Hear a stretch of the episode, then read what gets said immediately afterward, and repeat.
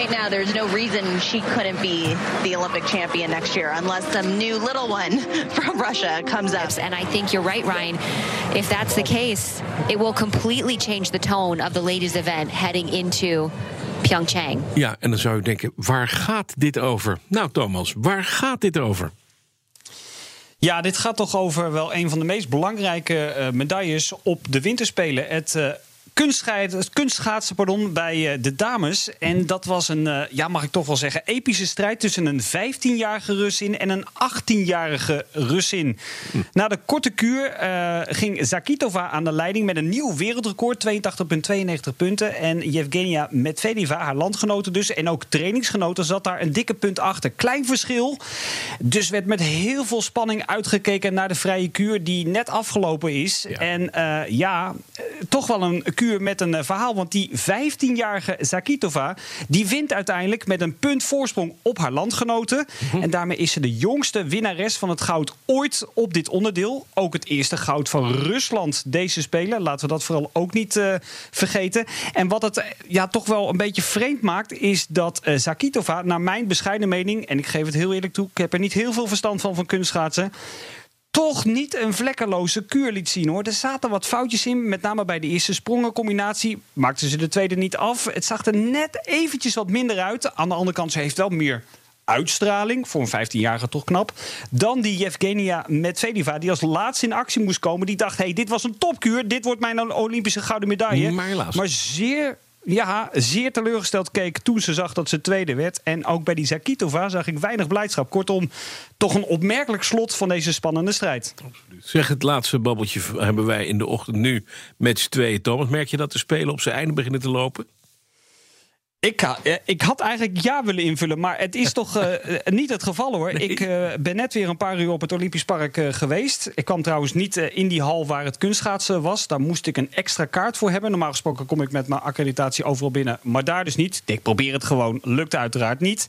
Dus ik ben maar een beetje over het Olympisch Park gelopen en het valt me echt op hoor. Het is deze hele spelen al kei en kei druk. Ik, ja, ik, ik ben zowaar zelfs die shop ingegaan, waar we het eerder over hebben gehad, met die enorme rijen. Ik heb een half uur in de rij gestaan voor de kassa. Dat valt op zich nog wel mee, zou je denken. Maar als je je bedenkt dat er 24 kassas zijn in die shop en je moet een half uur wachten, dan kun je toch echt wel voorstellen hoe lang die rij was. Nee, het is echt nog steeds mega druk. Jeetje. Hey, vandaag nog eventjes voor de Nederlanders belangrijk. Gisteren die geweldige dag met het zevende goud voor Nederland dankzij Suzanne Schulting.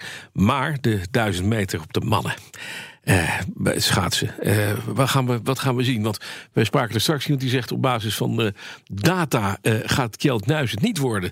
maar wordt het Lorentzen? Oh, dat wil ik dan wel even horen, want dat heb ik niet gehoord. Waarom dan? Ja, die heeft van de 64.000 schaatsers 2,3 miljoen uitslagen naast elkaar gelegd en doorgerekend. en toen gezegd, nee, het wordt Lorentzen. Hij hoopt dat het oh. om 11 uur inderdaad waar is, anders moet hij het wat bijstellen. Maar hoe, nou, hoe liggen de kaarten? Nou, bij mij is uh, Nuis uh, torenhoog favoriet. En dat zeg ik echt niet omdat, uh, omdat we landgenoten zijn. dat zeg ik gewoon omdat hij de 1500 meter al won dit toernooi natuurlijk. Lorenz ja. won weliswaar de 500 meter. maar Nuis is ook de wereldkampioen op deze afstand. Heeft een geweldig seizoen tot nu toe in de wereldbeker op deze afstand laten zien. Heeft Lorenz verslagen in de laatste wereldbekerwedstrijd voor deze Olympische Spelen. Kortom, allemaal statistieken die ja, zou ik dan zeggen, in het voordeel van Kjeld Nuizen spreken. En ja, vooral de uitstraling van die gozer, die is echt fenomenaal. Staat er met heel veel zekerheid de media te woord. In de trainingen ziet het er ook allemaal heel krachtig en, en, en gelikt uit. Nee, voor mij de torenhoog favoriet. Maar er zijn natuurlijk ook andere. Verwij in rit 16 tegen die Lorensen, die sterke Noordus. Dan in de 17e, rit ver, uh, voorbij. Uh, de man die al uh, wekenlang geen duizend meter meer heeft geschaatst tegen de Hetter. En dan in de laatste rit Kjeld Nuis tegen Poetala. Dan weten we dus of Nederland de achtste gouden medaille heeft gewonnen. Nog even, eh, Thomas. Hoe zit het eigenlijk met het imago van Nederland daar in Zuid-Korea? Want wel de eerste zijn Kamer die gooide een medailleplaten publiek in. Twee mensen gewond, twee meisjes gewond. Nu heeft Blokhuizen heeft kritiek geuit op Zuid-Korea... omdat ze daar honden slachten. Zijn ze ons daar niet een beetje, beetje beu daar in Zuid-Korea? Ik ben bang dat je toch wel even iets te dik uh, aanzet, uh, Koos. Die actie van de heren schaatsers in het Hollandhuis was bepaald niet vrij. maar het, het één meisje raakte daarbij gewond, dus ook geen twee, aan het oog. En ja, dat zag er heftig uit, maar het viel mee. Het was vooral een hele onhandige actie. Ja, en die hondendiscussie, die ligt hier gewoon heel... die is delicaat. Um, um, uh, niet alleen omdat je het kunt eten en het een delicatesse is hier. Uh, maar het schijnt toch dat uh, hond echt wel bij heel veel restaurants van het menu is afgehaald. Al langere tijd dat de vleesconsumptie wat dat betreft sterk terugloopt. Maar ja, het wordt nog wel gegeten. Ja. Niet door mij natuurlijk. Ja, en Blokhuis is een dierenliefhebber, dus die heeft dat aangekaart. En aan de andere kant heel veel Koreanen hebben een hond als huisdier. Het enige wat ik daar nog bij zou willen zeggen is... ik loop langs die dierenzaken regelmatig... en er zitten van die hele jonge hondjes in van die hele kleine hokjes. Ja. ja, ik krijg het niet over mijn hart om daar naar te kijken. Ik vind het zo zielig, maar ja, het schijnen toch echt hondenliefhebbers te zijn hier.